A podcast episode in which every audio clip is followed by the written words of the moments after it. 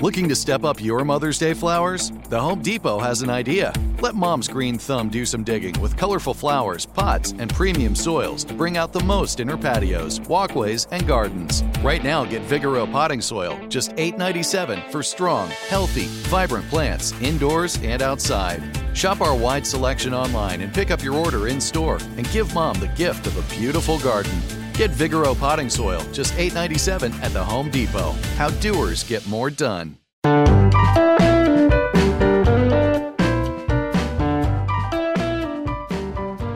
Hi, everyone, and welcome to Bloomberg Intelligence Talking Transports podcast. I'm your host, Lee Klaskow, Senior Freight Transportation Logistics Analyst at Bloomberg Intelligence, Bloomberg's in house research arm.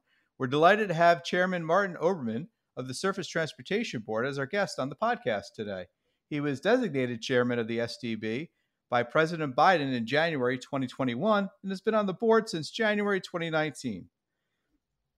Chairman Oberman served on the Chicago City Council as an alderman of the city's 43rd Ward from 1975 to 1987. He earned a reputation as a reform leader committed to promoting transparency in key governing processes while also working to reduce government corruption and waste. Since 1975, he has also maintained a successful practice in Chicago as both a trial and appellate lawyer. His unique combination of litigation experience, elected public service, and exposure to significant complexities of the rail infrastructure finance and operations has informed his work as a member of the STB. He graduated from Yale University and the University of Wisconsin Law School, cum laude, and served as a note editor of the Wisconsin Law Review. So, are, are you more of a, uh, a Badger fan or a Bulldog fan? Mm. Last night I was a, uh, a uh, Wolverine fan.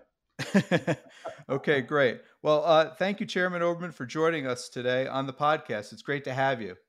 Good to be here. So, you know, a lot of our listeners, they might not be very familiar with uh, the Surface Transportation Board or the STB. Can, can you talk about what the mission of the STB is and what its priorities are? Of course. Uh, to put a little bit of perspective, I suspect most listeners were familiar with the Interstate Commerce Commission, the old ICC, which had jurisdiction not only over freight, but all sorts of uh, transportation. Uh, in 1995, the Congress abolished the ICC and replaced it with the Surface Transportation Board and assigned all of the remaining jurisdiction of the ICC to our board. So historically, we've actually been in existence since the 1880s. We were the first administrative agency created. And our current mission is the economic regulation of the freight rail industry. We have a little bit to do and very little with uh, bus company acquisitions, moving company, uh, moving van kinds of issues, but they take up, you know, less than a half a percent of our time. Uh, really, our, our, job is the um, economic regulation of the freight rail industry and uh, the oversight of the relationship between Amtrak's operations and the freight rail railroads on which Amtrak operates. So that that's a little bit of an oversimplification, but that's the broad description. Oh, all right. And and what what's the makeup of the board? How many members are there? Um, are they all like? Uh, how how do you get to be on the board? Because you know I might be looking for a job in a couple of years. Yeah, be, be, my guest. There's going to be an opening soon. The uh, uh, there are five members of the board. We are an independent agency, meaning like the Federal Communications Commission, the Security and Exchange Commission, so we're not technically accountable to any cabinet secretaries uh, or any executive departments. Uh, our members are appointed by the president and must be confirmed by the Senate. And uh, like most regulatory agencies in Washington, no more than a majority can be from the same party. So currently, there are three Democrats and two Republicans. And the, the president designates one of the members to be chairman, who is also who has a, a, one uh, vote the same as anybody else does on the board, but also serves as the CEO of the agency. So that's okay. what I do. Super. And you know, what are the regulatory priorities for the STB this year? Oh my gosh, there are uh, there are myriad ways to describe that. First of all, we have to keep in mind that much of our work depends on cases that are brought to us. So we uh, are the sole authority regulating railroad company acquisitions, mergers, acquisitions of, of existing railroads. All must uh, all require our uh, review and approval. Uh, so those cases come in. We have uh, one significant one pending now. We have a couple of, uh, of, of, others on the agenda. Uh, I can't predict what more of those matters may come in, but they can be very time consuming. Uh, we also hear challenges by uh, railroad customers to the rates they're being charged. And there's a very elaborate and detailed statutory scheme uh, setting forth the criteria by which we review challenges to freight rates. Uh, but that is a very important function that we serve uh, as a as a check on uh, potential check on rates that railroads charge their customers.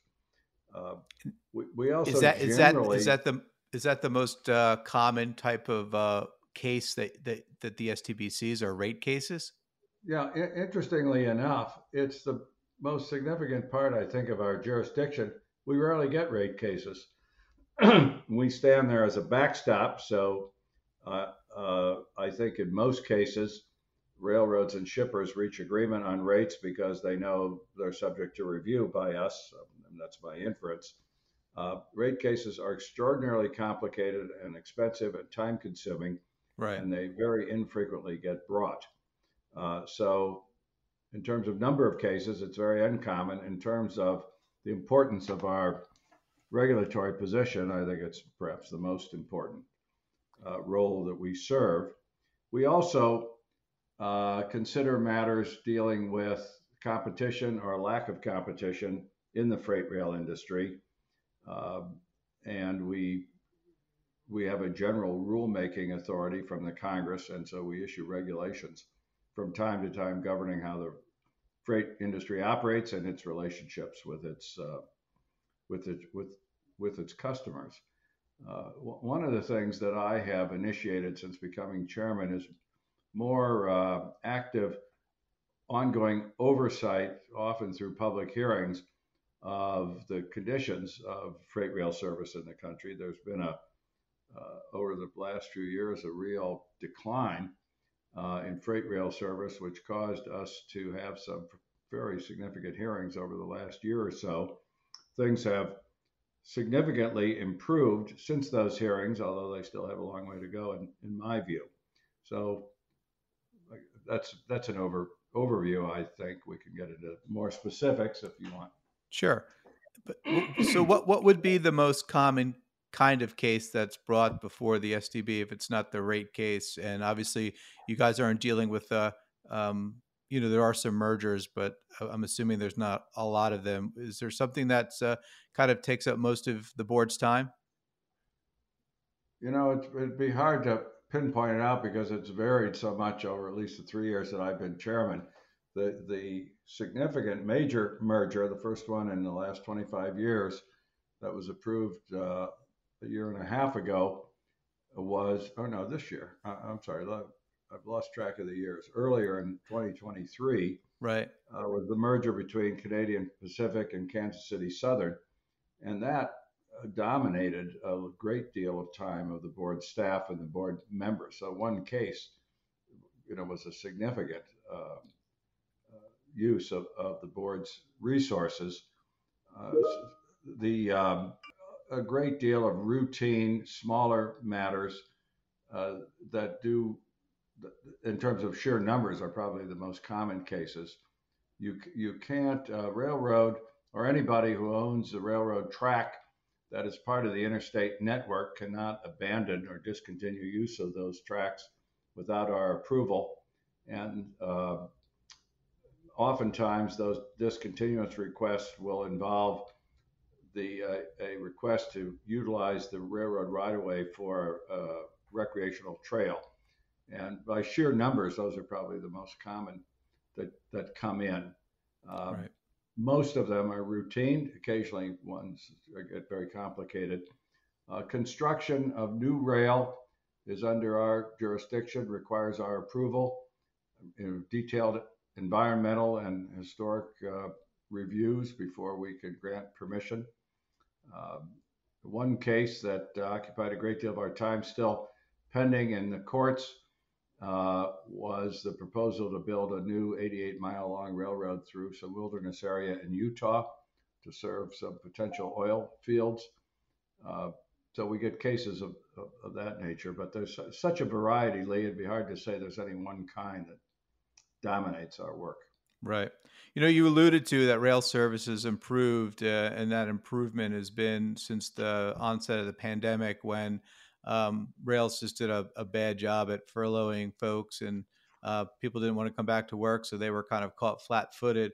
What do you think some of the lessons from the STB's point of view are from the service issues that we went through during the pandemic up until now? Well, I can say what lessons the STB has learned and I can only hope that the large railroads have earned this, learned the same lessons.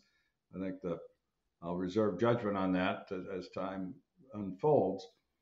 We have to put it in, in context. Prior to the pandemic, in the uh, seven, eight years just prior to the pandemic, the, the large railroads, there were seven prior to the merger, now there are six. They're called class ones because of their size.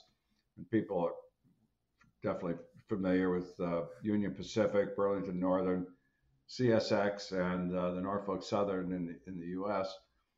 Those railroads together uh, decreased their workforce by about 30 percent, uh, really in a, in a really severe cost-cutting measure, which had already uh, compromised service. Uh, you, you just can't provide good on-time rail service with too few crew uh, and too few mechanics to keep locomotives running and all the other things that railroads need. And when the pandemic hit in the spring of 2020, these same railroads decreased their workforce by another significant number. Thousands more were furloughed, and as you say, that many of them did not come back, and they did not come back to a workforce which was already too low. And this right. led to uh, during 2021 uh, and early 2022 a real service crisis in this country of moving freight. Uh, it was part of the whole supply chain problem, uh, combined with the problem at the ports uh, that you know got so much attention in the media. Um, subsequent to the hearings that we held in the spring of 2022, uh, we initiated uh, some detailed accountability reporting requirements from the railroads to us, which are public, uh, about their progress in rehiring and trying to staff up. And the railroads have added about 9,000 people across the board since the spring of 2022. They still have 15,000 fewer workers than they had just before the pandemic. Right now, as we speak, we're at a relatively low ebb in the volume of carloads that are on the freight network. So it's just like a a freeway in non-rush hour times, traffic moves pretty well, and that is what's happening right now in the freight rail network. As the as the industrial part of the economy recovers, and everybody says it will, nobody knows exactly when, but certainly during the course of this year, the demand for freight rail is likely to increase. Uh, there's a significant question in my mind as to whether the railroads will have enough staff to handle a return to uh, more normal levels on the network. So that needs to be watched very carefully. The many of the CEOs, and there are several new CEOs among the Class One railroads, have said that their railroads have learned their lesson, that they're not uh, going to keep reducing their workforce, and that they're gearing up to hire as needed.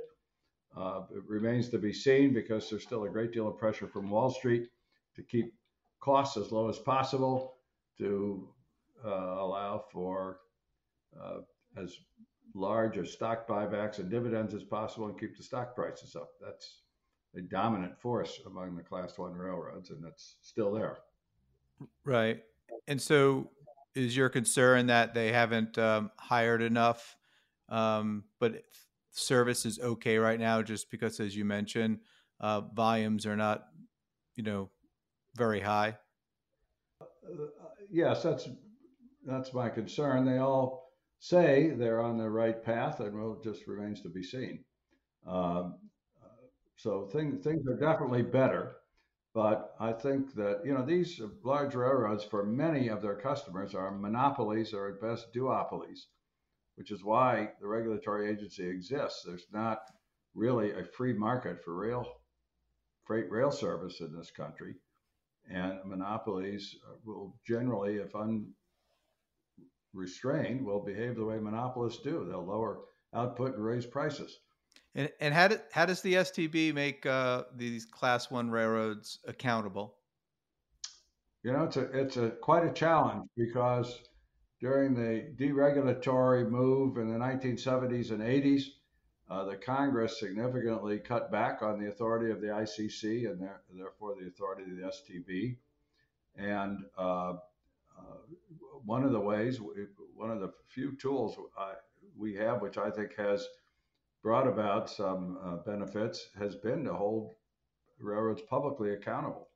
Uh, people in the industry tell me that the board's hearings in which we required the railroads to come in and answer for these uh, uh worker cuts and the levels of their service and then requiring them to provide us with targets for improvement have resulted in improvement. I, I don't know that we could take all the credit, but certainly we're, we're part of the picture. Um, as I said, we stand there ready to hear complaints about rates if rates are being charged at unreasonable levels. Um, we have rules pending, which I hope will have the impact of increasing competitive options for shippers. And the more competition we can build into the system, the less overt regulation is necessary by us, and, and the market can improve service uh, and and rates. So we, we have some limited uh, tools.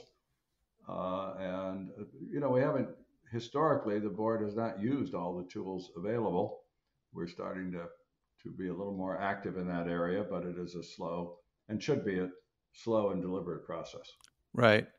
And, and so what would you like to see the railroads do besides maybe hiring more people to improve service or maybe make them more accountable like do you think they should have certain standards that they need to meet? Well, setting precise standards is a challenge because there's such a variation in the kinds of service that freight rail provides. Different commodities need different kinds of service. So it is a challenge to set service standards. I would like to see the railroads not only hire more labor, but invest more in capital. I mean, railroads are already a very capital heavy industry because simply maintaining the system does require uh, billions of dollars a year to replace ties and rails and switches. Uh, it's remarkable the quant- the tonnage that goes over the, this infrastructure it just wears out and has to be regularly replaced. But the railroads have spent very small proportion of their earnings and their whole capital programs on expanding their networks and providing service now where it's not provided. That is what I really think is needed to benefit the economy and perhaps even more importantly, the climate. Railroads are by far the most climate friendly way to move freight. And the more freight we can get off the highways and onto the rails uh, will make a significant contribution to reducing the carbon output you know, of, our, of our country. Right. So, and, and and that expansion is that expansion? Are you talking about double track, triple tracking uh, routes, or are you talking about them going into areas that they might not have any? Uh, their network it doesn't touch yet. Well, challenging the railroads to build new right of ways in areas where they're not currently serving is a pretty big assignment. Uh, acquiring land and building new, a new rail right of way is an, an enormous, uh, enormously cost uh, costly venture. But triple tracking, double tracking, improving the operations in yards is necessary if because there's a great amount of potential freight that used to be moved on rail that has moved over to a truck, which can be won back. The railroads all talk about, they have this phrase they've been using for several years now called pivoting to growth. Not everybody's actually doing it, even though they're talking about it. Uh, but all the railroads say in order to win freight back from trucks to rail, they have to provide dependable and reliable service.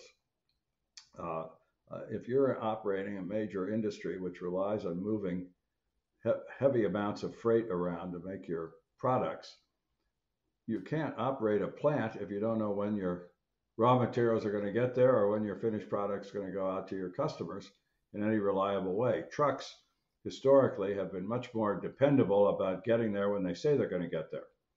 Uh, the railroads, in order to provide that kind of long term reliability and dependability, need to have more infrastructure. Uh, uh, they need double tracking, they need more sidings, they need improvements in their yards. Uh, what we hear from shippers most often, our complaints are, is that it's not so much that the railroads aren't fast enough, it's just that they're not reliable enough. Um, and so I don't think you can do that without both sufficient labor and sufficient infrastructure. Gotcha. You, mentioned, uh, you know, uh, railroads and their their capital expenditures and how much they spend. Uh, for those listening, you know, a railroad will spend anywhere between fifteen and twenty percent of their revenues on capex, and anywhere between seventy five and eighty percent of that is just maintenance to maintain the right of way, and, and the other 20 25 percent are for for growth uh, projects, and that can be anything from new equipment to technology uh, to building out, uh, you know uh, uh, double tracking or triple tracking if, if they have those kind of um, projects in place. Um, so they do spend a lot of their own. I'm not sure that that 25% figure of their overall capital and growth is is the right number. The railroad, we collect a great deal of financial data, but we don't have a breakdown between so-called expansion capital and maintenance capital. Right. But the numbers I have seen is that the percentage on expansion capital are far lower than 25%. Uh, I don't know what the number is, but whatever it is, it's too low. There's been something in the uh, transportation press uh, for quite some time. It's something called reciprocal switching. Can you talk to our listeners about what reciprocal switching is and why the STB is, has an interest in it? I, I could only give you a very limited discussion of that because sure. we have a, a proposed rule pending before us now, so I can't discuss the merits or the sub, you know, the substantive arguments about the proposed rule. Okay. But the concept is this: that there are many, many businesses in this country who use freight rail who are served by only one railroad, uh, and therefore they're subject to the kind of monopoly pressures that monopolies can exercise over uh, over their customers there are many places where there's another railroad nearby or feasibly available to these industries, but typically the incumbent railroad will not allow another railroad to go over its tracks to serve a customer that it holds captive. Uh, the statutes that uh, establish the STB provide for the STB to issue orders requiring railroads under certain circumstances to allow a competitive, what's called, for lack of a better term, competitive access from another railroad. Uh, the railroads don't like it. It's very controversial. Uh, it's been the statute has been of almost no use for the last 40 years. There have been pending rules before the STB since 2010, or pending requests for rules to loosen up the standards by which the board can order uh, this uh, competitive access from one railroad to another. Um, it was sort of laying dormant by the time I became chairman, and in my view, increased competition is one of the best things we can do for the country's economy and for the shippers who rely on railroads. So we have initiated a sort of uh, re- reinvigoration of the consideration of how to deal with reciprocal switching. The board proposed a new rule and a new approach last September, and we're in the comment period now. Actually, I think the comments on the proposal have just concluded. Uh, and so the board will be grappling with uh, those comments and uh, arguments back and forth and hopefully come up with a final rule in the foreseeable future. Um, the idea is to make it more feasible for reciprocal switching to be implemented. But I, beyond that general concept, I really can't go at this point because it is pending. Gotcha. Um, I, I, guess we'll we'll change gears though, since we can talk about something uh, else. Um, can you talk about uh, you know precision scheduled railroading? Um, broadly speaking, Wall Street loves it. Uh, shippers not so much. Uh, can you talk about you know the STB's uh, view on uh, PSR if if you have one? And do you think the industry's been better off or worse off since most of the rails have implemented some sort of PSR operating uh, philosophy? Well, several several points. One, the board has never taken a position over PSR as a phenomenon, pro or con, or ever even considered it solely by itself. I rarely talk about PSR or talk about whether I like it or don't like it because I, I don't really know what it is. Every time you ask a railroad, what is PSR, you get a different answer. Between railroads, sometimes different answers from the same railroad. The concept of scheduling when trains are supposed to move is hardly new. It's been around since the industry began. Uh, part of it is a matter of emphasis. But what really, in my view, describes the phenomenon of PSR is it was really an excuse by the large railroads to cut their resources. About the only common factor I can see is that generally speaking, it is made for longer and fewer trains, thereby reducing the number of crew, uh, which led to this 30% reduction. About 45,000 railroad workers have left the scene in the last 10 years. That's a huge reduction. Uh, and uh, but longer trains don't always run efficiently. They often have to. There are no sidings long enough for one train to pass another. That can slow down service. So it's it's a very mixed bag. I, I don't really care what they call it or how many crew members they have, but it has not led for many, many shippers, if not most, to improve service. It's one of the phenomena that's led to all of the cries about poor service, which led to our hearings. Um, so some railroads are now not even talking about it anymore. They're just talking about improving their on-time performance, which is, in my view, you know, what the game should be about. Gotcha. Um, yeah, someone argue that uh, before PSR, um, a lot of the railroads would just build long, heavy trains, and that created a lot of uh, uh, inefficiencies in the network. And, and, PSR is kind of like a Six Sigma uh, from operations or manufacturing that was brought to the rail industry uh, at uh, Canadian National or Illinois Central before that. And uh, most of the rails have kind of embraced maybe not the whole philosophy, uh, but have uh, embraced parts of it to try to be more efficient. And and you know, there's a lot of debate about whether or not uh, it's been good or bad for for shippers, uh, but it's certainly been good for rail operations when, and, and profitability, I should say. it depends what one means by efficiency. If it means moving more tons of freight with fewer people, that's probably the case if it means moving that freight in a timely way that's useful to the customers, that's not happened as a result of PSR in my in my view. So uh, I, am always bemused, um, Lee, by the Wall Street analysts who put out their weekly reports about what's going on in the rail industry. And when the number of workers goes down, they mark that as a plus for that stock. And when the number of workers goes up, they mark it as a minus, which is exactly the opposite of what I think should be the measure of whether a railroad is a good business to invest in. But I'm not in the investment business. I can just see the results of poor rail service from having too few workers. But if you look at efficiency or what the analysts call productivity, yes, the number of tons per employee could go up if a number of employees goes down, but that doesn't mean they're getting there. right.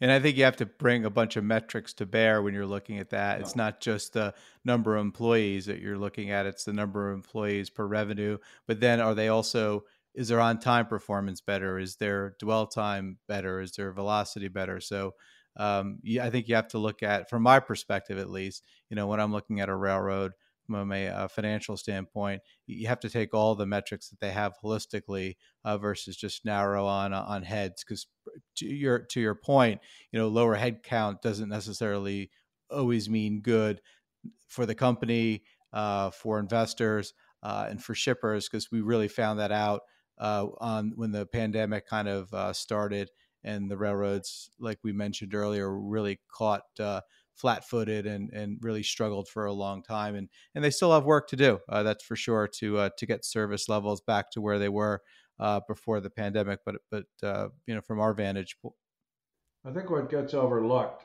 by Wall Street analysts and observers often in general is that the health of the railroads is not something that's important to the country in a vacuum. Mm-hmm. Somewhere around 30 to 40 percent of the economy depends on freight railroads people, I think the average person would have no reason to think about it or understand it. I didn't before I got into the, this business. Uh, and so looking at what might be good for rail stock doesn't tell you a thing about what's good for the overall GDP and productivity. And uh, it's really a short sighted as a national policy. And for anybody who's interested in the well being of the country, just say, oh, well, look at the railroads. They're cutting their workforce, their stock price should go up, and I'm happy. That's a very myopic view of what's good for the country. Uh, I don't fault the stockholders; they're in the business of trying to make money on their stock, but I do fault people who have a, should have more of an overview of what's going on, and I do fault the rail management because I think they have an obligation to the public, and the Congress has said so. So it's it's not something that I I made up. Okay. Um, you know, just to switch gears a little bit, you mentioned the the merger that you were, uh, I guess you, you were fortunate enough to be uh, at the STB, uh, you know, when it was approved, because it, it, might very well be the last Class One merger between Canadian Pacific and Kansas City Southern. Um, maybe I'm, I'm leading the way. By, by fortunate, you mean it was an interesting challenge? I agree. Yes, yes, yeah. and it might be you know and so i i, I might be leading the witness here but uh, do, do you think that another two two class one rails could merge today the ones that are left? Or it just from a regulatory standpoint the hurdle is just way too high? Well let me comment somewhat indirectly because it's theoretically possible that uh, such a merger could come before the board although i probably wouldn't be while i'm on the board in 2000 or thereabouts, after all of the previous mergers that re- reduced the number of Class One railroads down to seven, the board adopted a new set of regulations governing mergers of Class One railroads, and they do present significant hurdles. And I think it would be extremely difficult for any two class ones to meet those hurdles, but I can't say whether they would try or how the board might deal with it if that happened. But there are significant regulatory hurdles for any further class one mergers. That's about as far as I think I can go. Okay. And you, you mentioned maybe not while you're there. Uh, I, I, recently read that uh, you're not seeking a second term at the STB. Is that correct? Yes. My uh, five year term expired on December 31, and by statute, I can serve an additional year without getting reappointed and I intend to uh, serve through the spring and finish up some significant work that's pending there and retire for the second time. So I, I thought I'd retired before I joined the board, but that didn't work out.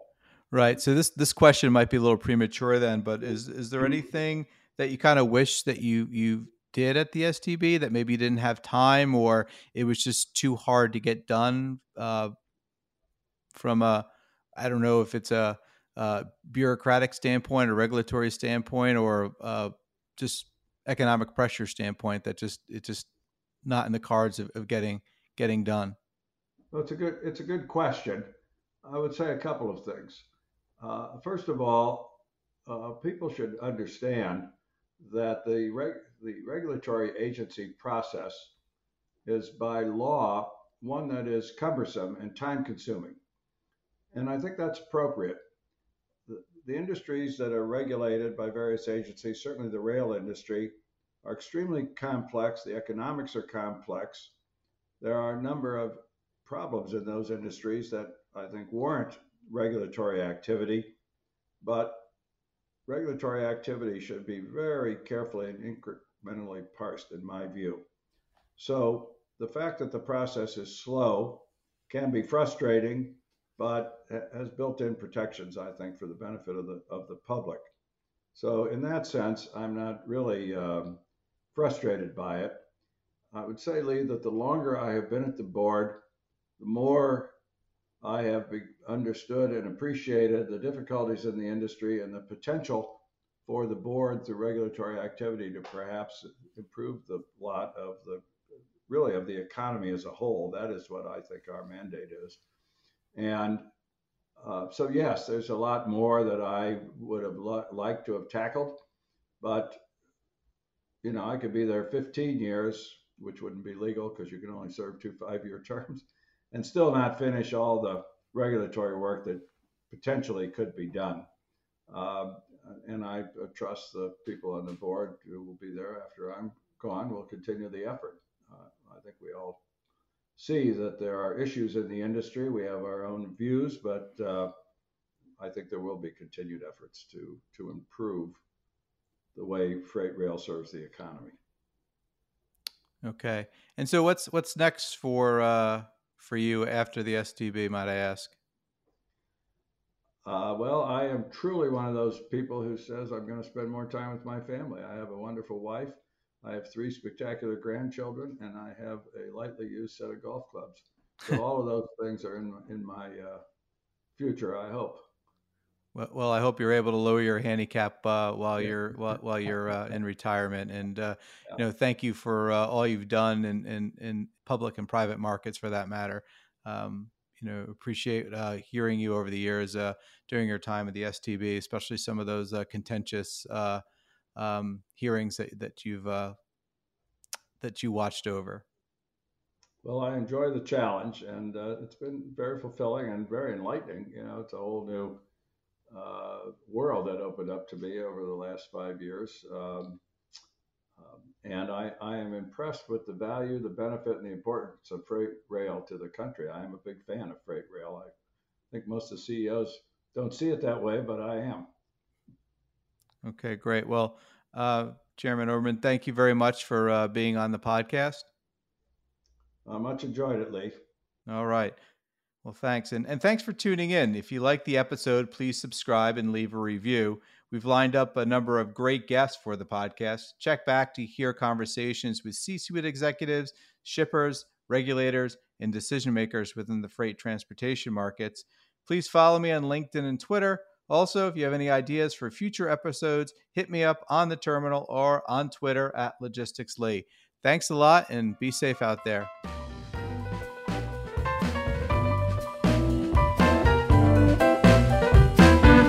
The countdown has begun. This May, a thousand global leaders will gather in Doha for the Qatar Economic Forum powered by Bloomberg, held in conjunction with our official partners, the Qatar Ministry of Commerce and Industry and Media City Qatar, and premier sponsor QNB. Join heads of state, influential ministers, and leading CEOs to make new connections and gain unique insights. Learn more at QatarEconomicForum.com.